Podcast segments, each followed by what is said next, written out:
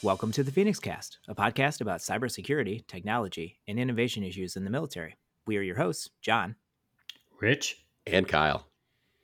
Rich and I are U.S. Marines, and the opinions expressed on the cast are our own, not official military policy. And the opinions expressed by me are also my own, not those of my employer or any other businesses I happen to be associated with. For today's episode, we're joined by special guest Jonathan White. Jonathan, thanks so much for coming on the cast. Could you give us a quick intro? Hey guys, how's it going? Uh, I'm Commander White from the Coast Guard. I have 18 years of service in the Coast Guard, and uh, I have 16 years in the IT space. Uh, so I've been doing uh, I've been doing this stuff a long time.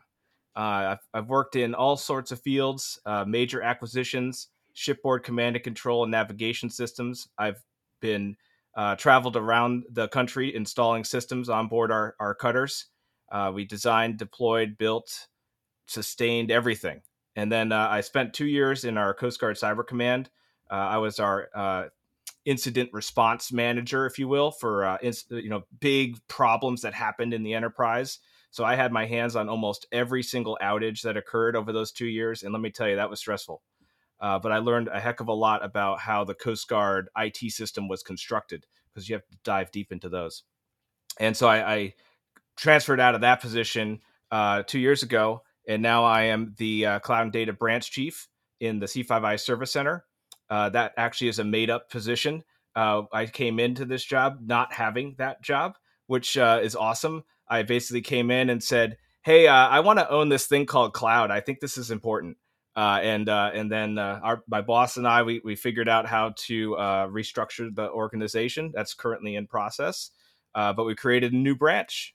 this is the first time the Coast Guard has focused on cloud, commercial cloud, and big data, or if you want to call it like a data fabric or data infrastructure, uh, zero trust data, whatever whatever kind of term you want to throw at that. This is the first time we've put a vertical in place to focus on that, uh, and uh, I'm leading that effort. So this is a brand new start for us. Uh, I lead a team of 20 GS and military personnel. I have uh, some junior officers. I also have uh, some some senior GS employees, and we have 30 contractors that help us implement uh, these services. Uh, just for a little factoid, uh, cloud is pretty important right now. We had our second annual offsite recently, and we had over 100 people in attendance, uh, which for the Coast Guard is a lot of folks. Uh, the, the, Coast Guard is about 40,000 people strong, and and not many of them are are actually nerds. So. Having 100 nerds on a call at the same time is is pretty incredible. That means you, you actually made a difference and people are listening. And this is a point I'd like to aspire to, to where I can just be like, there's no job for the thing I want to do, but let's just go ahead and make that and then assign me a force. That, that's how you get your first star, right, John? Just to put that in place. Yeah, I think we're. I think I'm on the roadmap. I don't know. I, I I'm going to try. Right. This that's right. Is, this is certainly uh, certainly an aspiration of mine to to continue uh, making a difference in this organization. Well, I love the trend-setting nature of that, Jonathan, and being the inaugural branch chief for that is pretty cool. You get to have your picture in the upper left corner in like 30 years when they have all the different people who've held that billet, right? Absolutely. Well, you know, when they, when we uh, when you first commission a ship uh, in the Navy or the Coast Guard, uh, there's a concept called the plank owner. Uh, mm-hmm. That's the first crew that's that staffs that ship. I, I really want to make a plank owner plaque, uh, a little maybe put some mermaids and stuff on it, uh, but that'll be the cloud uh, plank owner. We're going to put that up in our office. Listen, if you can make the branch from scratch, making a plank seems like a very trivial, like Tuesday kind of task for you. Oh, but you know, you know, bureaucracy. People will argue about the small stuff, so so the plank will probably take a whole year to figure out.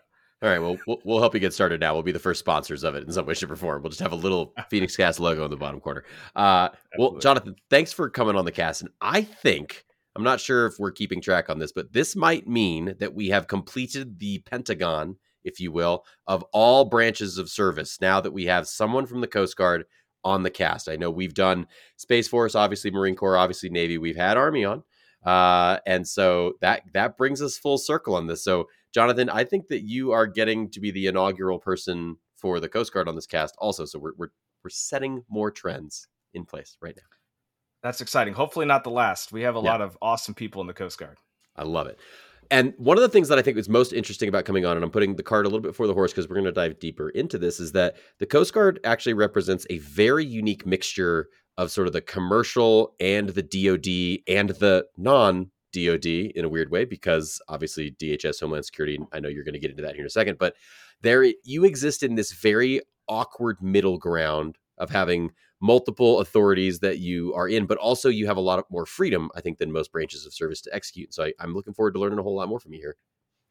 Yeah, I think uh, the word awkward is uh, is appropriate here. You know, it's uh, that's off the record. Uh, but uh, we have one sure, foot sure, firmly planted in. we have one foot firmly planted in DoD and one foot firmly planted in DHS. Uh, certainly, if you look at the at the codes, uh, uh, the Federal Register, we have uh, authorities across the Title 10, Title 14, and Title 50. Uh, we are a law enforcement organization. Uh, in, in, fun fact, if uh, there's a Coast Guard member that is commanding a Navy ship, they can do a boarding under the authority of the Coast Guard, but they have to be in command of the ship. so we do send coasties on board Navy ships to to basically own them for a period of time if they need to board uh, some vessels. If the Navy did it, that would be an act of war. Uh, so that's a fun fact uh, for the Coast Guard. That feels like a convenient and highly lucrative loophole. Absolutely, I, I love 100%. it. I, I, mean, I mean, feature, not a bug. yes, it's it's by design, right? Uh, and I, I think that's the that's the unique nature that we bring to the fight. Uh, we also are a very uh, public service oriented organization. We we provide services to mariners, uh, certainly mariner credentialing, uh, registering your boat. We're the DMV of of, of uh, boats out there in the United States. Uh, we provide maritime information uh, for the entire world. Uh, certainly, we work closely with NOAA on that aspect. Um, so the Coast Guard has a ton of missions. when it comes to IT, there is a memo out there. There's a literal memo. It's about two pages, three pages long that says the Coast Guard will comply with DoD network security policies uh, and not DHS policies. Uh, however, we still report to DHS uh, on financial matters and sometimes even on security matters, uh, even though we're not complying with their specific requirements. Uh, so it does get a little weird because uh, we'll get data calls coming in on the DHS side saying, "Hey, tell us about this particular thing," and well, you know DoD didn't tell us to do something, so we're not going to do it. Uh, or we already did it a long time ago because DoD forces to. So there's a weird, there's usually a weird interplay there. Uh, and then another thing that's interesting, especially when we talk about this cloud aspect, uh, our data is owned by DHS, so we comply with uh, privacy requirements that DHS has, even though our data is stored on DoD networks. And one quick follow up to that: when you're on a cutter or you, one of your Coast Guard vessels, or you're ashore, do you follow the same IT rules, or does it change based on uh, water land? Yeah, we have we have the same IT rules for uh, float assets uh, and even air assets as we do uh, on on land. Now, of course, there's the concept of operational IT and and uh, a platform system that you know they, they, they generally have different uh, security threshold requirements because um, like physical security is not really a risk there because you have an armed guard that's hopefully guarding your ship um, and there's you know it's just weird it's just a different atmosphere than deploying in a data center uh, because mission comes first if the system is down and I, I dealt with this when i deployed on on cutters out there right the system is the lifeblood of the ship if that system goes down the ship doesn't get underway and and that's a huge deal, right? And that that you're now com- linking IT directly with mission performance at that point. Uh, so there are some aspects that uh, are different, uh, but that's I think that's what makes it fun, right? That's what makes Edge IT uh, a lot of fun uh, and interesting. And I think we always say that the closer you are to the edge, the closer you are to the action, and you learn a whole lot there. Absolutely. Yeah, so I'll, I'll jump in here, Jonathan. I have a uh, just kind of a, a general question, right? So the Coast Guard's gone from no cloud to being multi cloud uh, just in the last year. So can you talk us through how you got where you are today and just kind of walk us through that journey a bit? Yeah, so we actually started this in October 2022.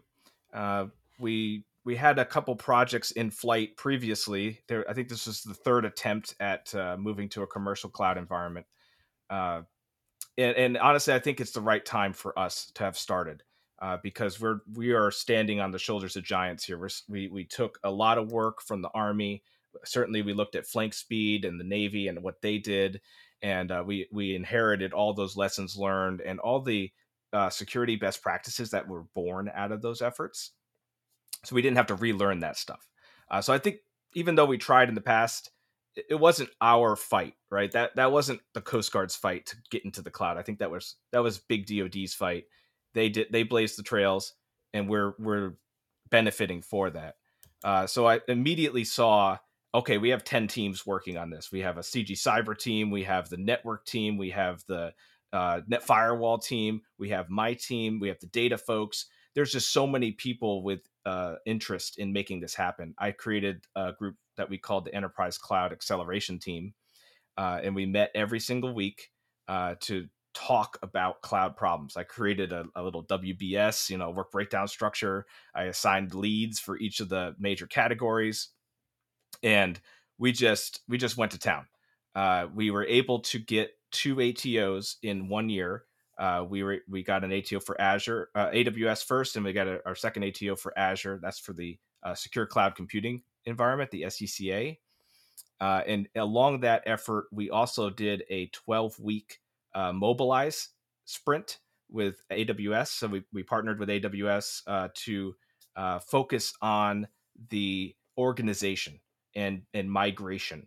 Uh, that was a deliberate uh, focus for us. We wanted to mature our understanding of what it meant to be in the cloud how do we get workloads from on-prem to the cloud and then also cloud native if i'm going to immediately modernize and and sort of abandon in place right how do i do that successfully i have to be knowledgeable of how the cloud works i have to educate the rest of the organization so we we took it upon ourselves to be the experts um, and i'm very proud to say that we are the cloud experts for the coast guard there's there's probably a couple other groups that have been uh, steeped in it a little bit, but they they they were very they were to themselves, right? They did it for their for their own purposes.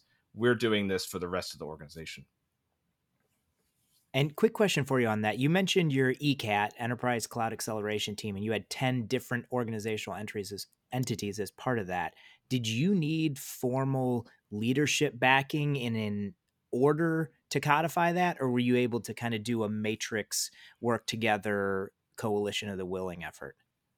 Yeah, so we in the C5I Service Center, which is where I work, uh, our command is very into matrix organization, matrix teaming. So that was already kind of baked into the culture. Uh, I'm a I'm an independent person. I just go out and do things. Uh, so I said we need to do this, and nobody really questioned me. Right? I just just went, uh, and so the uh, the purpose of that team was not so much to direct people on what to do it was to get people to talk to each other right? To have communication. That was that was the main goal. So there was very little pushback on there and everybody was kind of like we need to go to the cloud and i was like okay well let's uh let's go together right? And, and that was very successful all right, so I have to double click on this because in the outside world, if you will, the non DoD space, this is generally referred to as a cloud center of excellence. And that is a four letter word in most organizations. Uh, hmm the culture of having matrixed organizations be part of of how you operate day in and day out is a massive boon to make these sorts of things work. One of the biggest things that I tell anyone who's doing cloud adoption, cloud migration, whatever you want to call it, is to set up something like that where no one is in charge, right? But you have to go lead by committee right? And you have to be able to get consensus building and you have to be able to work with your peers and such like this. And these things are insanely difficult for most companies to set up, especially large companies where they've had siloed IT organizations for so long. So just great, great, great call out that setting something like this up and having it be matrix by design is a massive benefit. And Kyle, real quick before we move to Rich's question, could you give us a 30 seconds if the audience has not heard of Matrix before? Uh yeah, so I'll use a very topical example. Okay. The colonel is in charge of the battalion, right? And they have an XO and they have, you know, commanders and it, it, it's like very strict hierarchy. So if you're in a hierarchical organization like this, you would go to this uh, ECAT Enterprise Cloud Architecture team or Cloud Center of Excellence or whatever it is, and you would have like the person sitting there with the gavel who's like bang bang bang. I call this meeting to order, and this meeting I will tell you, and you will present your ideas to me, and I will decide upon them, and and then in nomine patria spiritus sancti omnis dominus, whatever you want to call it, and then we would make the decisions. It makes it very tough because then you have to have this one person who understands all the things and is like the hive mind of everything. Uh, spoiler alert: Your senior executives at most organizations are very poor candidates for this role. Everybody, um, and so it's it tends to not work, and that's why it is a commonly seen as a four letter word in the outs- outside world. Now, a matrixed organization is where you kind of have everybody coming to the table and there's not a single person or a hierarchical structure of decision making. And so the security team and the application deployment team and the networking team, like they don't get to tell each other what they do. So they have to all go, Do you agree? Yes, I agree. Okay, great. Or what about this? I think that might be better. Ooh, you are right. Hey, do we agree? Yes. Handshake and they go, Hey, everybody, the network and security team, the authorities on all things network and security, have decided that this is what we are going to do. And if anyone has a dog in that fight, they can speak up, or they just say, Great, we know that we have trusted the right folks to make the right decision. I will say it's not all uh, rainbows and unicorns, though, right? So the problem with the Matrix team is that it is exposed to everybody's whims, right? And you have to really control and modulate the work that the team is is happening, uh, and that is that is a fundamental risk when you do Matrix teaming, is that everybody gets burned out from everybody. Uh, Right, If you, you- ever you- read the myth, yeah, if you ever read the Mythical Man Month book, Yes. uh, that's what that's all about, right? You increase communication channels until the whole system just collapses under its own weight, and nobody can really share information with each other anymore. Yeah, That's this this is the exponential group problem, right? Of like if the matrixed organization that you pulled together, like you pulled 10 people together, right? That that's a lot of cross connectivity. I would say 10 makes me have a really high pucker factor. Like that's that's approaching the limits of ooh, we're gonna get bogged down with everything. I think if you can get the like four to six is the magic number when it comes to setting up like a matrix decision structure. Um, but again, I, I think part of it being or it being such a critical part of your culture, I think helps you get to that 10 number and still be effective. Yeah, so Jonathan, I'm going to jump in here, um, and I'm going to preempt John just as a public service announcement because I know he has restless leg syndrome right now because he wants to ask you like all kinds of questions about your actual deployment of cloud things.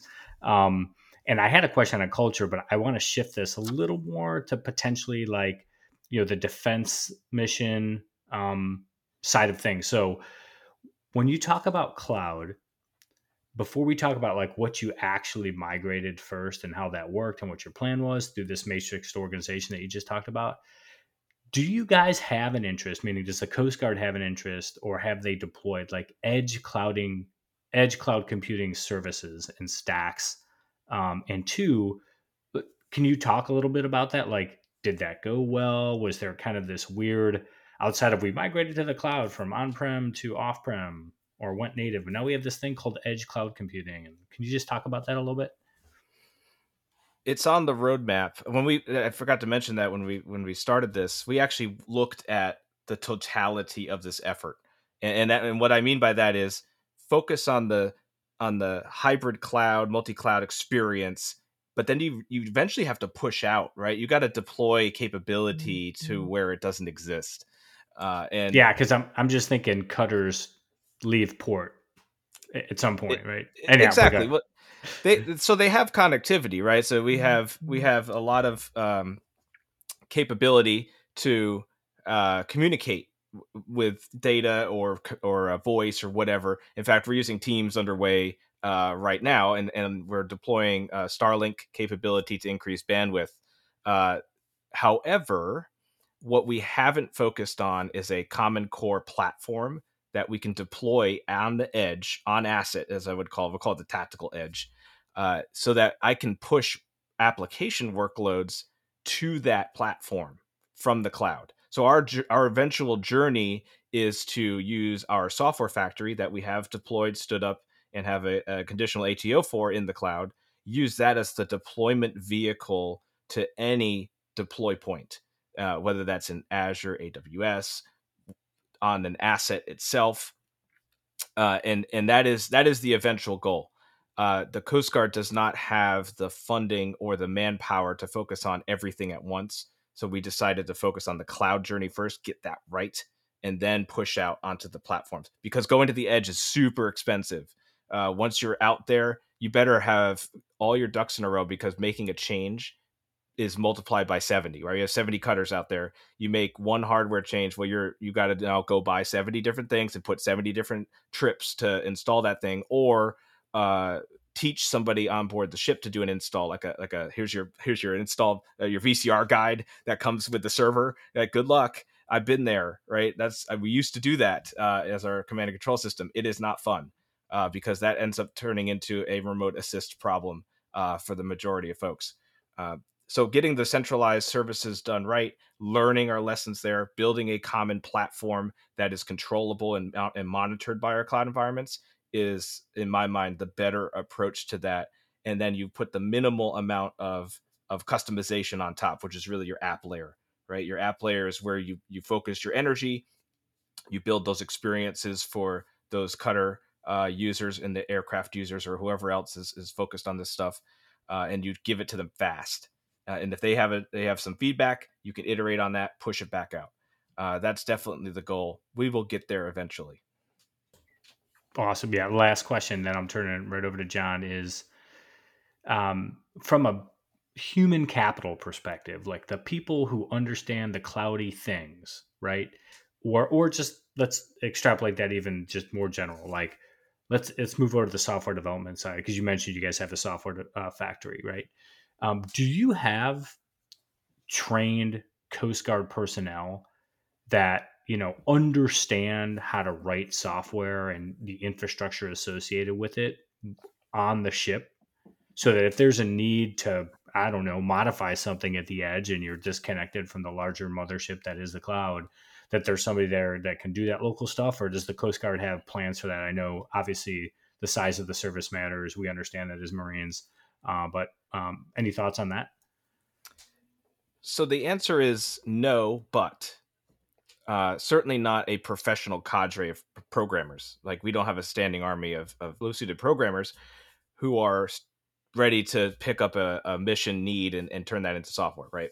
Uh, we very much rely on contracted efforts to write code for us. However, we are investing in a, a program called we're calling deck plate developers uh, where we want to put tools, you know, certified vetted tools in the hands of those edge uh, owners who are closest to the problem. Uh, you know, similar to like putting a, a 3D printer in somebody's hands, right? You could download a file, print it out, maybe make a couple tweaks, but you're not going to sit there building an elaborate thing uh, to print out uh, uh, as your day job. Similar concept. If I give you a low code platform and I give you some rules, maybe some training, I can then allow you to almost express your idea into a manifestation, into an app. Then you can you can expose that to people and say, "Hey, here's what I built. This is useful." One of the key aspects to that is the journey from, "Hey, this is useful," to it's an enterprise mission supported app and that's certainly something we're looking at that transition we're calling it a micro app versus a, a macro or enterprise uh, capability mission critical capability making that jump and i think we you know I, I read a whole lot about the valley of death you know between r&d and production it's because nobody is holding their hand out and saying hey i really think that what you did is valuable let me pull you into reality right because r&d and, and experiments and science you know projects those are fake. They're all fake until you get into prod and you have a support team who can answer tickets to, to fix things. You have a, a help manual. You have a security uh, ATO and all that other stuff. And I, I don't use fake as a derogatory term. I just use it as you can't rely on that as your enterprise foundation. That's a deck of cards. You absolutely need to pull those things into a support structure. And so that's what we're looking at. Can we empower the edge folks to solve their own problems, but then also feed that back into the enterprise support structure so we can pull the good ones out and make those actual supported things for the Coast Guard. I love it. Deck plate devs and dev ops. Love it. Over to you, John. Okay, so Jonathan, we talked about kind of getting started on the cloud journey, um, and we've talked in the cast previously about give or take three bins. So you kind of have your warfighting bin, your back office administration type bin, and the security ish bin. Uh, which which one did you start with, and did you talk about which one to start with? And could you kind of peek behind the curtain for us and give us what that conversation sounded like? Yep, we certainly started with the security bin I mean, you can't have a cloud environment, the DoD, without a secure cloud architecture. that's complying with DISA's uh, security reference guide, and uh, that's that was the start. But that's a that's a journey. So while we were doing that journey and, and building that out, we also focused very much on the business side, and, and and that's delivering cloud to the organization. How do I take something that is happy in the data center nobody's touched it for a couple years and move that into a scalable opex cloud environment you know we, we, this thing has probably been sitting on a server that nobody's paid for for a decade and, and now answer, all of a sudden the answer is not a can of gasoline. I just want to be not a good clear. yeah not a good not candidate, a can right? okay. Yeah i'm just saying Thermite. but you got Thermite, you Kyle. ha- but my bad my You- bad. Pull the pin absolutely yeah don't even don't even look at it right? Just leave it leave it with the cobwebs don't even dust it off. But the the problem is people are going to come at you with all of these insane insane ideas right? These insane migration concepts. You absolutely need to focus on that business side because you need a shield. You need to have a, a, a foundation where you could say don't do that that is a really bad idea you're going to turn that zero dollar cost into a ten twenty thousand dollar a month bill Uh, Jonathan, I want to bring this and zoom out a little bit to the civilian side of this again. Everyone listening to this cast, I want you to learn from Jonathan and the Coast Guard's way of doing this right now. Make your technical decisions feed your business needs. Have a business yes that goes along with your technical yes, and you will always find success. Okay. Now, if you think that you're going to solve your business yes via your technical yes you there's there's a long line of bodies along this path and you should not do that so just wanted to say thank you jonathan heck yes Rich, Rich, did you hear him slip into Mr. Rogers' voice right there? I did, and I think he just defined the cloud-based version of an L-shaped ambush. Um, if that makes sense. yeah absolutely you want you want mutual supporting fires across every piece of this and again the businesses who pays the bills you need to convince them to get you your technical win Okay, Jonathan, I'm sorry. I think I think we we pulled you off. Back back back on target. Talk talk us Uh, through kind of the user productivity, uh, back end business functions, and some of those decisions there. I'm, I'm I'm on focus here. This is great. Uh, we, as part of being on the business side, we are focused on what we call FinOps, and that that's not what the Coast Guard calls it. That's a standard term. and can confirm yes, it is a thing. It's it's actually growing really big. I, I I just engaged in a conversation on LinkedIn about FinOps versus GreenOps, whatever. What it actually means is you actually are paying attention to the cost and the technical factors associated with that cost as you're moving into the opex environment. and to And, be uh, to be clear financial operations finops right Correct. Yeah, Okay. not like dolphin fin. Yeah, this is this is not maritime related. right Maybe It's it will be someday. When, you, when you're on the edge, yeah yeah, when you're on a cutter, you actually are doing FinOps, right? That's that's that's like whales and dolphins coming uh, across your bow. But no, in the cloud, uh, everything has a cost.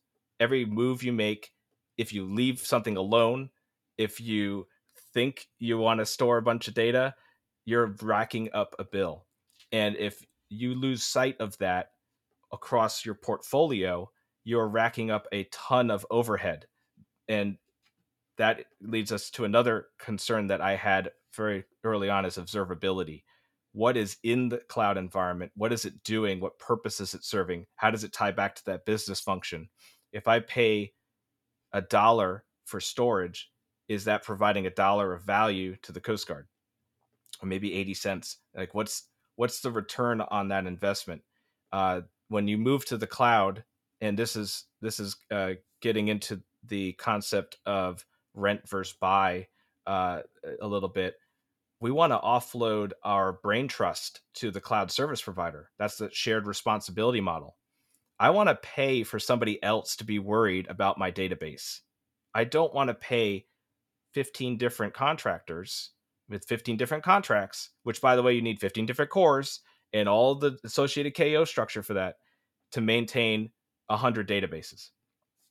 I want to offload that entire problem onto the cloud service provider, and I will pay a little extra per hour to offload that cost.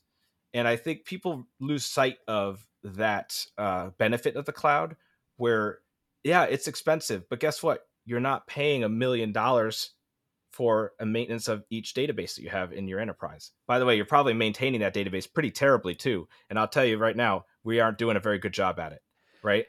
Yes. You want to have that forcing function to keep you updated, to keep you secure. And that's moving things as platform as a service.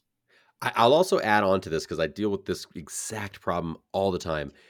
I tell folks to focus their like full-time employees or their dedicated humans that they bring and they pay on the most differentiated problems that apply to their business. And there is no company can come to me and say, you know what the most differentiated thing we can do? Run the most efficient SQL database ever. It's like unless you are Microsoft, that that's not going to be the case. And so uh, managed services in this capacity, especially as Jonathan's describing them right here, you have to do the ROI and the benefit analysis to be able to tell like is it worth it for me to swap hard drives and swap cables and maintain my own database licenses and all that or is it worth it for me to just pay the opex cost monthly or per hour and never have to deal with that problem again and quick acronym check COR contracting officer representative mm-hmm. and ko contracting officer yeah so jonathan I, I, think so when you went through the finops uh, conversation right um, and I'm still laughing because I see dolphins with like an Azure stack strapped across them with like a Coast Guard person riding the dolphin. This needs to be or maybe sticker. it's yeah, maybe it's a Marine that when you took over a Navy ship, you just told the Marine like, "Hey, guard the Azure stack," and they jumped on the dolphin. Anyhow, uh, my point with this this rant is uh, from a FinOps perspective.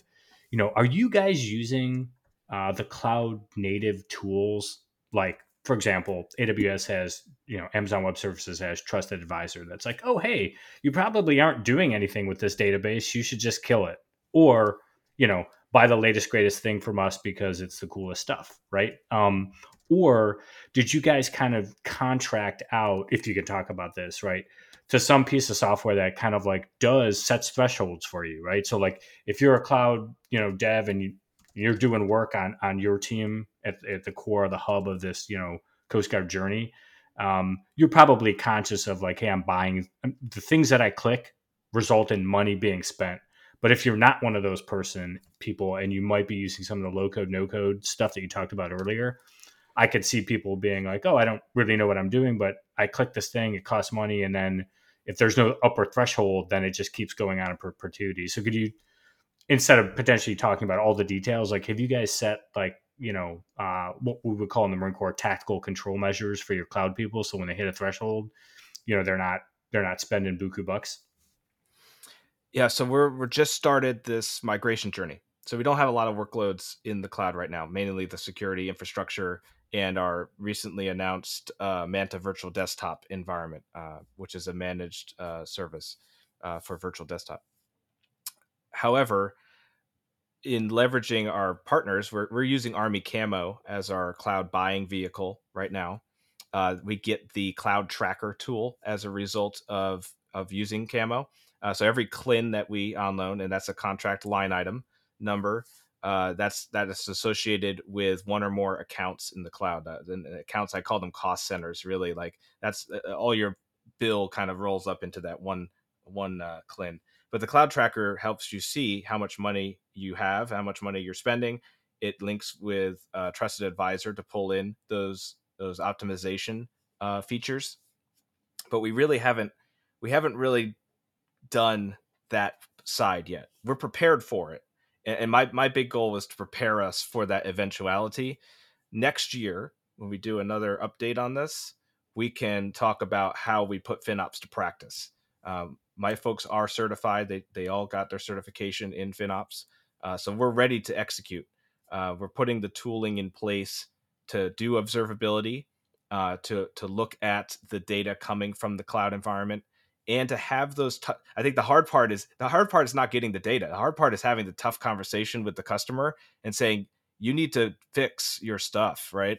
Uh, there is definitely a an aspect of this of uh, who has the authority to say you're not allowed to do that anymore right? You're not allowed to have that server that's racking up a bill. Is that the person paying for it? Is that me? It's kind of a hard aspect of this journey if somebody's willing to pay for something they're not using in my mind that's eh, from a government standpoint right that is a waste of taxpayer funds. And so i'm i have a, a duty to report that and say you need to you need to save money because this is not acceptable. So i think that's going to be some tough conversations we start having over the next year uh, when when bills actually become to fruition. Uh, so we're ready for that. Uh, we have the team uh, poised to do that kind of work. Awesome. So, Jonathan, I, I want to dive a little deeper into this fine, awkward line that we de- described earlier of how you sit between, you know, commercial, government, DoD. Right? You have many, many different irons in the fire, if you will. How how do you specialize here? How do you think that this is a challenge, or do you think this is an opportunity? Like, what's your take on it? Is this is this awesome, or is this just a humongous uh, uh, extra set of hurdles you constantly have to go over? Uh, so I am a huge nerd, right? By so by definition, this this powers me, right? Having a challenge uh, that nobody else is really conquering right now, uh, in in at least in the Coast Guard, right? And, or very few people are conquering in the in the government at large. Uh, this is this is like my fuel.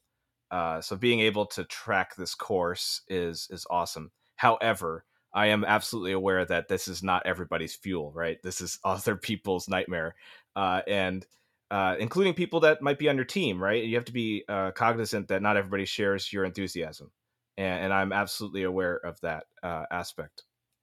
And so, uh, it, I, I, like to say I like to use the word modulate a lot because I'm an electrical engineer uh, by education, but I like to modulate my team's work and make sure that I'm the the buffer between all the chaos happening in the in the outside world and what they're focused on on the inside. And, and I, i'm the gatekeeper right?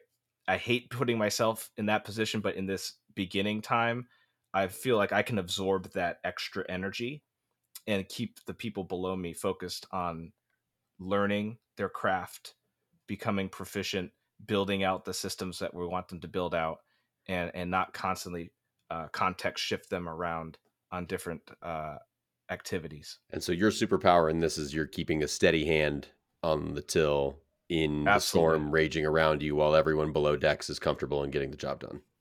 Absolutely. Very much the uh the midnight officer of the deck. Yep. Absolutely. Yep. Love this. Like an officer is transceiver concept. It's great. I, I like the layers that we're putting of meta here. It's great.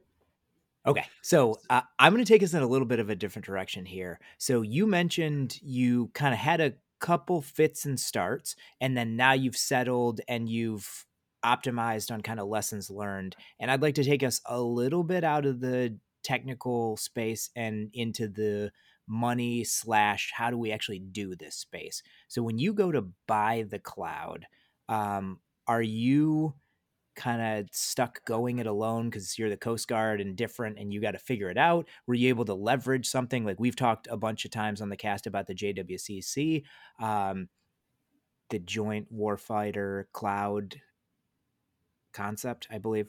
I will double check that. Um, so, were you able to do that, or did you have to go out and do something different?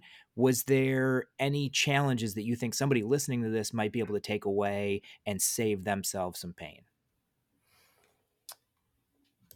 When we started this journey, that was the at the front of my mind, right? You're you have to buy this capability somehow. It, it's it's one thing to build out some security architecture and pay for that, but you're going to have customers coming in with checkbooks. They're going to wave the money at you and say, "Give me, give me capability. I need this now."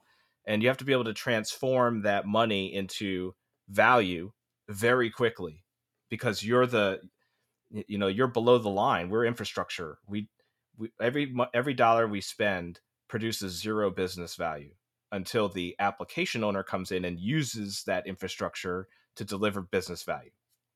And so I'm a transformer, right? I transform your money into business value on my platform. so that was the entry criteria for our search. Uh, we did a full analysis of all the different ways to buy cloud. DHS has a cloud buying vehicle. Uh, we have uh, DISA's DEOS vehicle.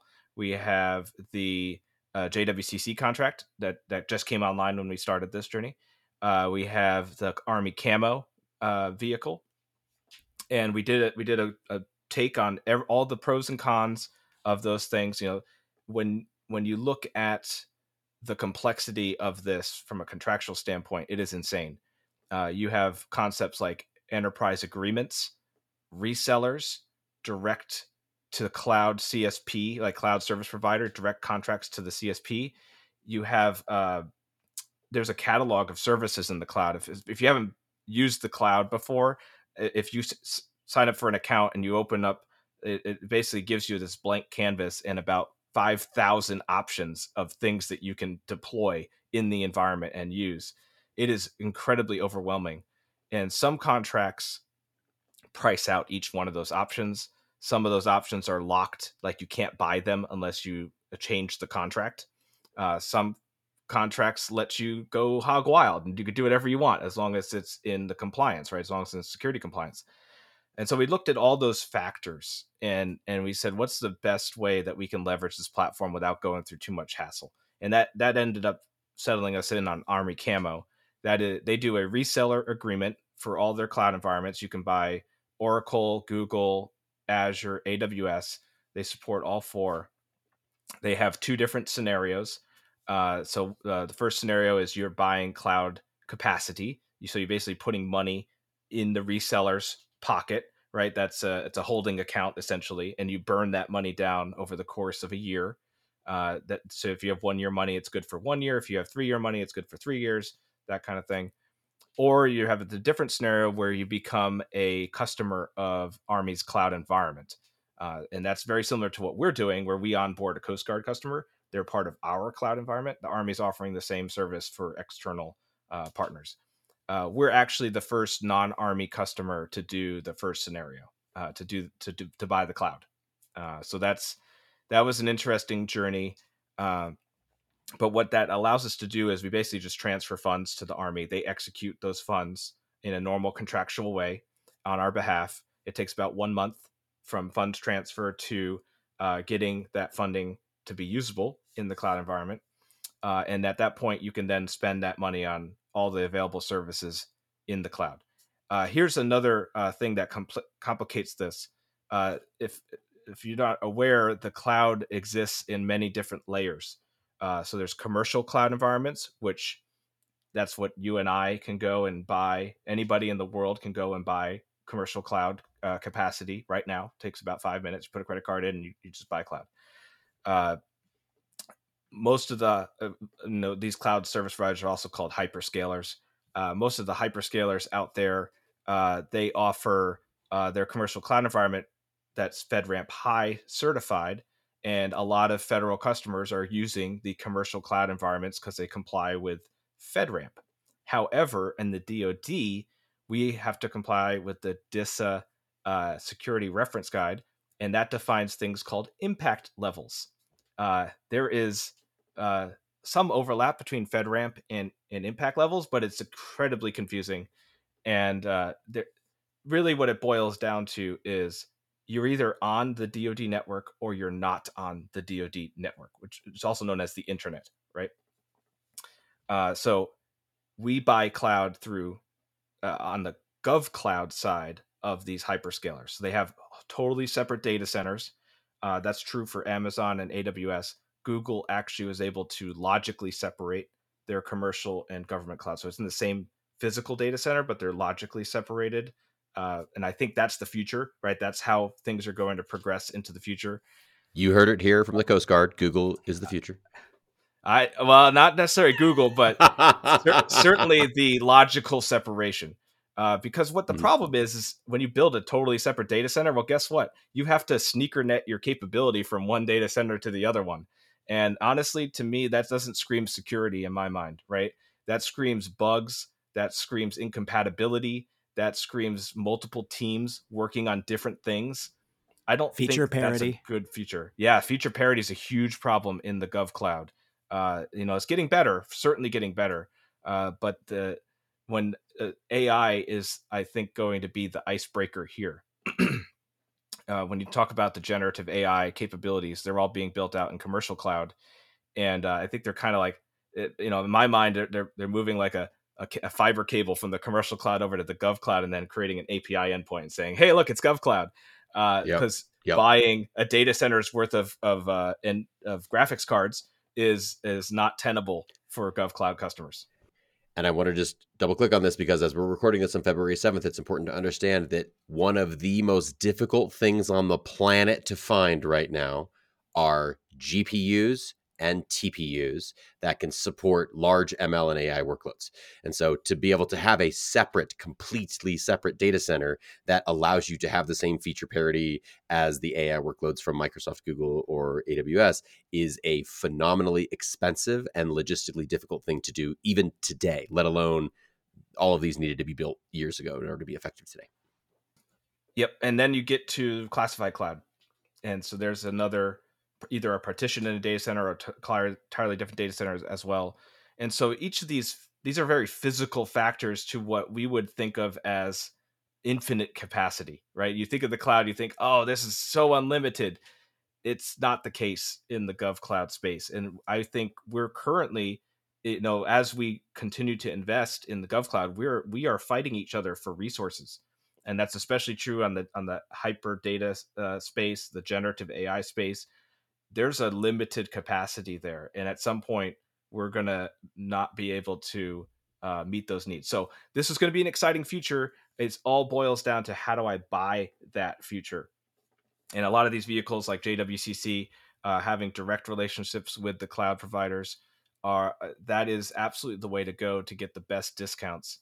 The challenge with that is as you build your cloud out in a particular space moving that into another space or another cloud provider is extraordinarily expensive and they know that. And, and that is that is the huge risk that we're all going to face. Uh, we're basically if we continue down this road we're going to all all of us in the dod are going to have to have 16 secure cloud architectures if if this is the future.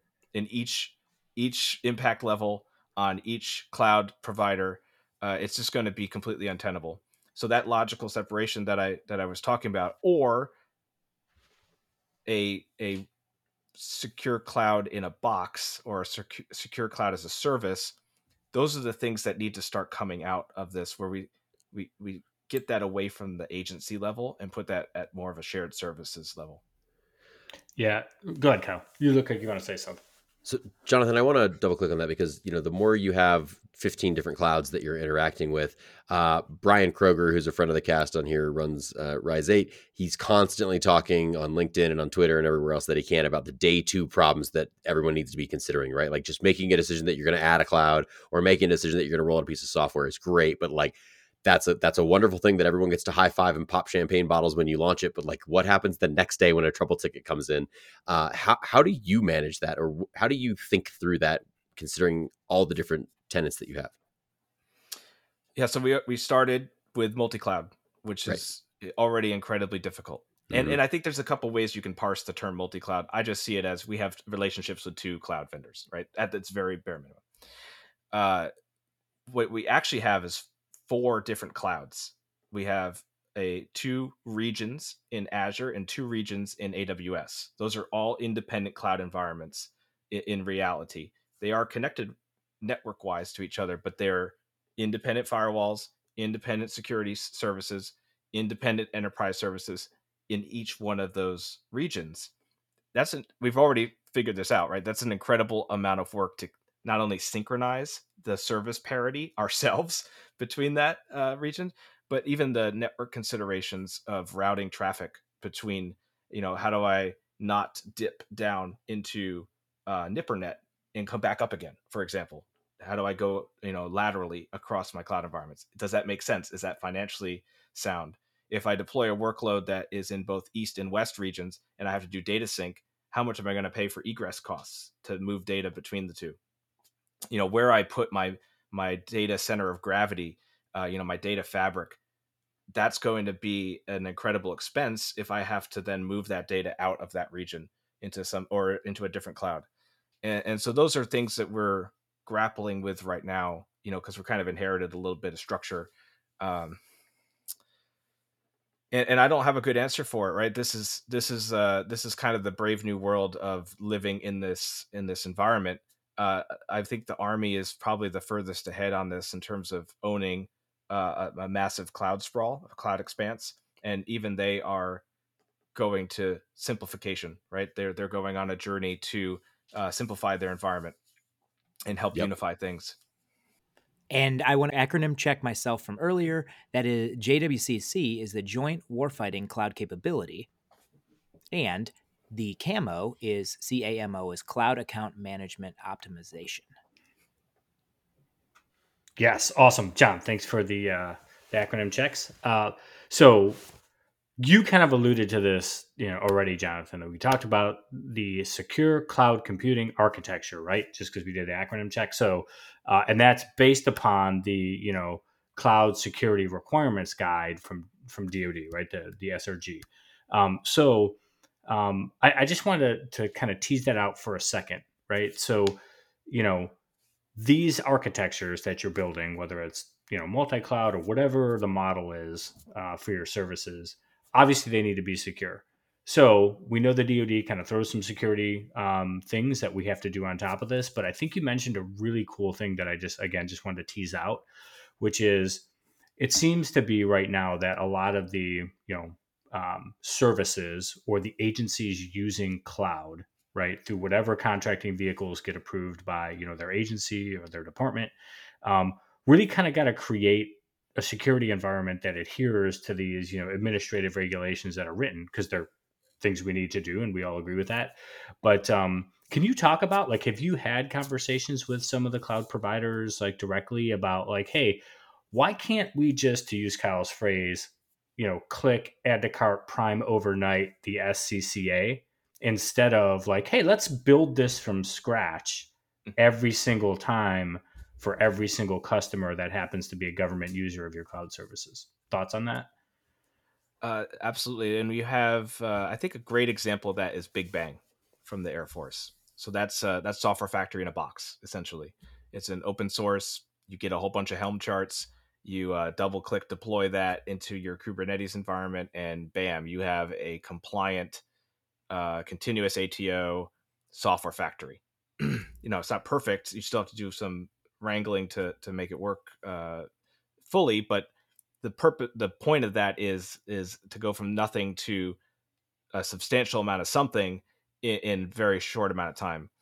And I think we, you know, if you look at the the landscape out in the in the uh, CSPs out there, they have a market. All of them have a marketplace that you can go and buy third party services.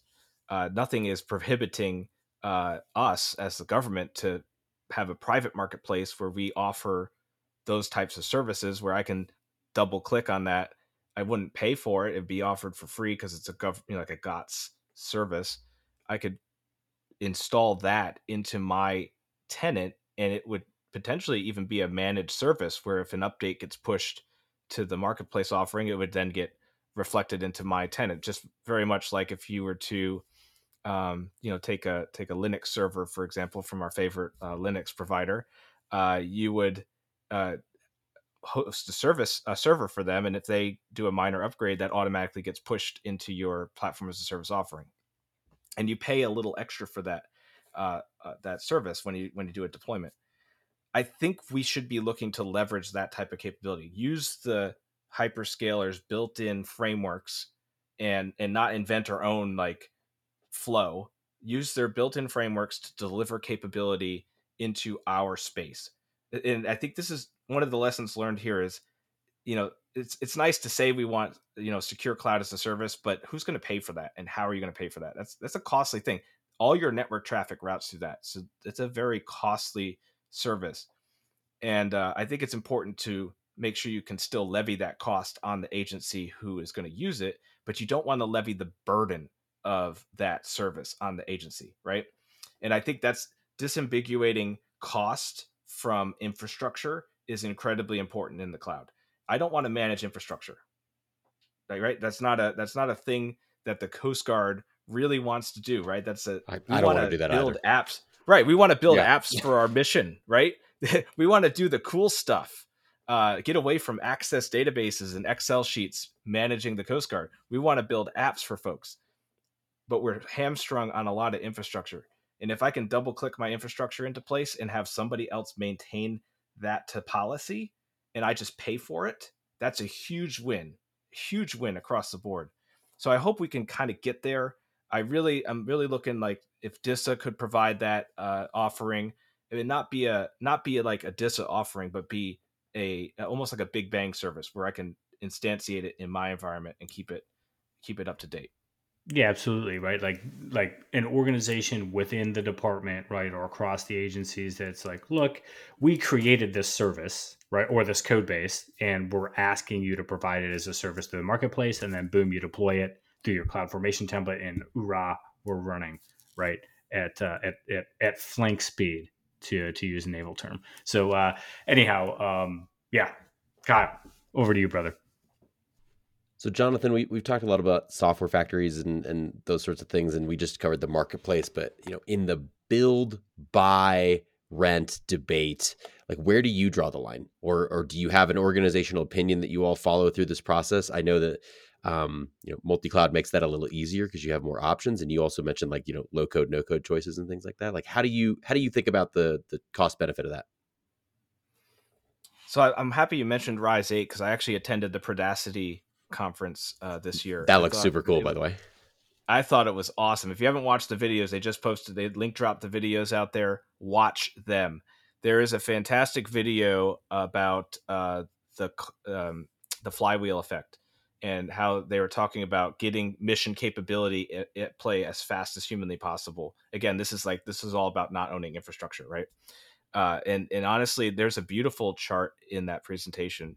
Uh, it's a fan chart, and it goes on the left hand side. It's serverless architecture, and on the right hand side is data center.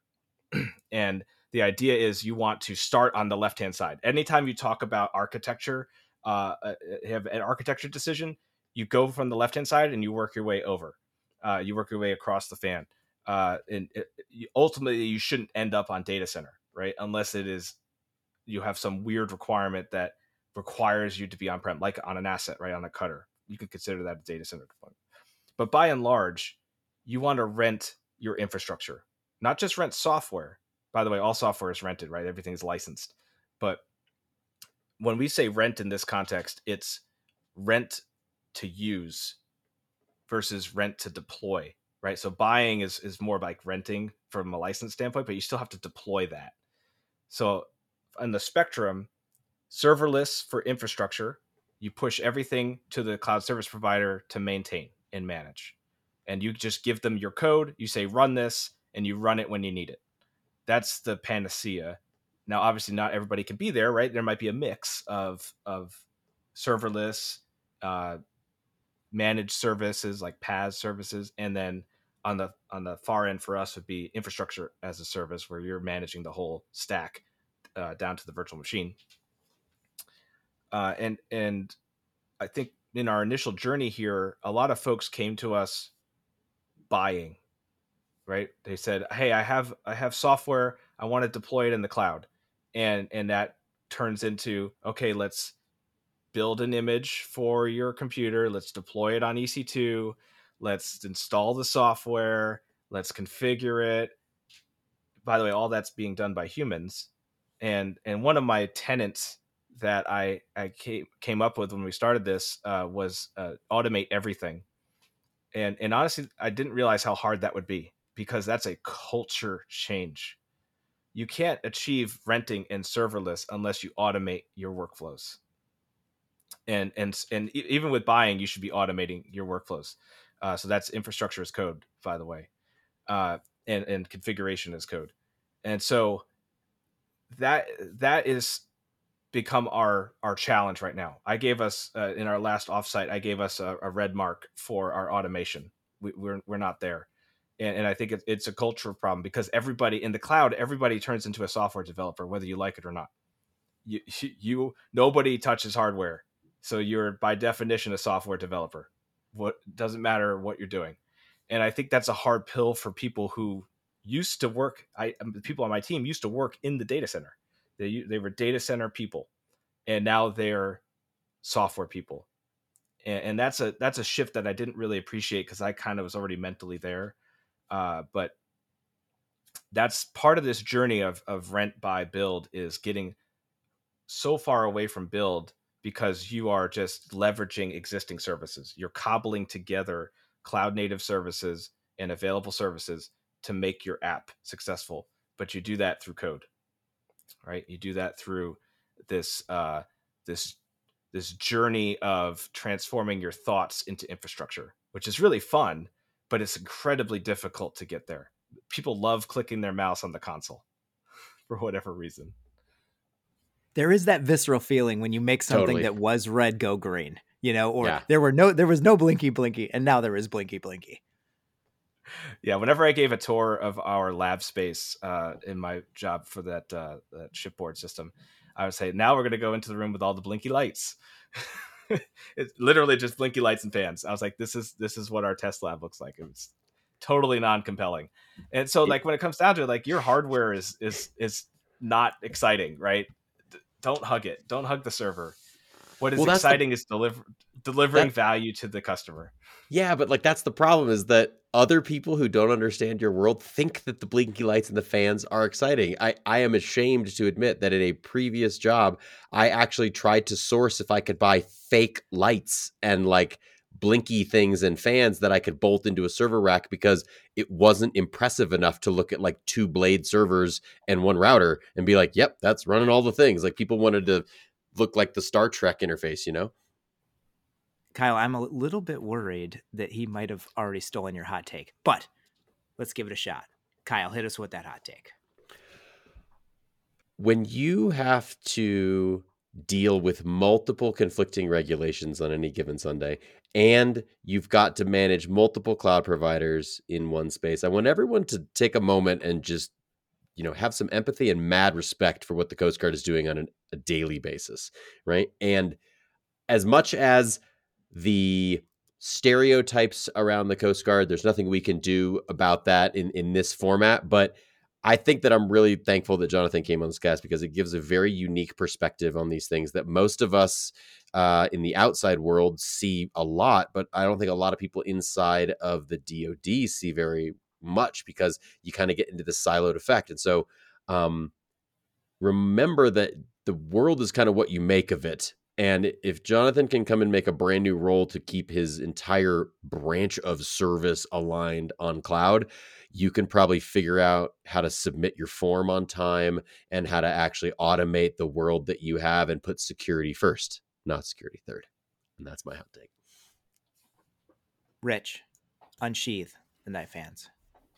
knife hand is unsheathed. Um, so I'm going to use, I'm going to steal a phrase that I thought was so profound. I went up and visited Carnegie Mellon University's Software Engineering Institute last week. Um, got to talk to cool people doing robotic stuff. I'll, I'll leave that aside. But the knife hand moment, the phrase that I'm going to use and apply here is strategic intentionality. Strategic intentionality. That is what I heard Jonathan talk about this entire cast, right? There was a strategy that they were trying to implement, something the Coast Guard wanted to do as an organization. The value it was providing, either for national defense, for homeland security, for all the things that the Coast Guard does with all of its titles uh, as it's authorized.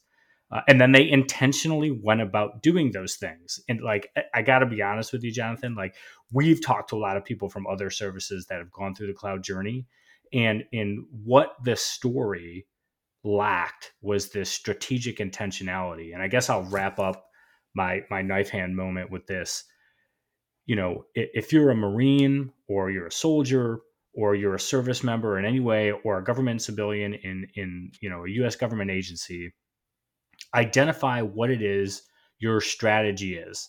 And, you know, from a Marines fighting position, I would say lethality, right? On the Marine Corps side of the house, we want to be lethal. How do you use, use cloud to become more lethal? That's the question, right? So, no matter what it is, what your strategy is, think about that and then think about how you can use technology to enable delivering that value uh, and then do it intentionally. And that's my knife hand, John. I'm going to do this outro with intentionality. Dear listeners, thanks for joining us. You can connect with us on social media by going to Twitter and following at USMC underscore TFPHOENIX. That's at USMC underscore Task Force Phoenix. Our editor is Sarah Clarkson, and marketing support is provided by Jake Osborne. You can support the cast by going to Apple Podcasts and leaving the coveted five star review with accompanying comment. And with that, we are out.